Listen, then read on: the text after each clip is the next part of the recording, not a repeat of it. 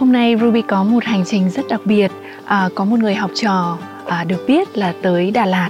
Vì vậy Ruby quyết định sẽ dành cho cô ấy một sự bất ngờ, đó là tới thăm người học viên này. Và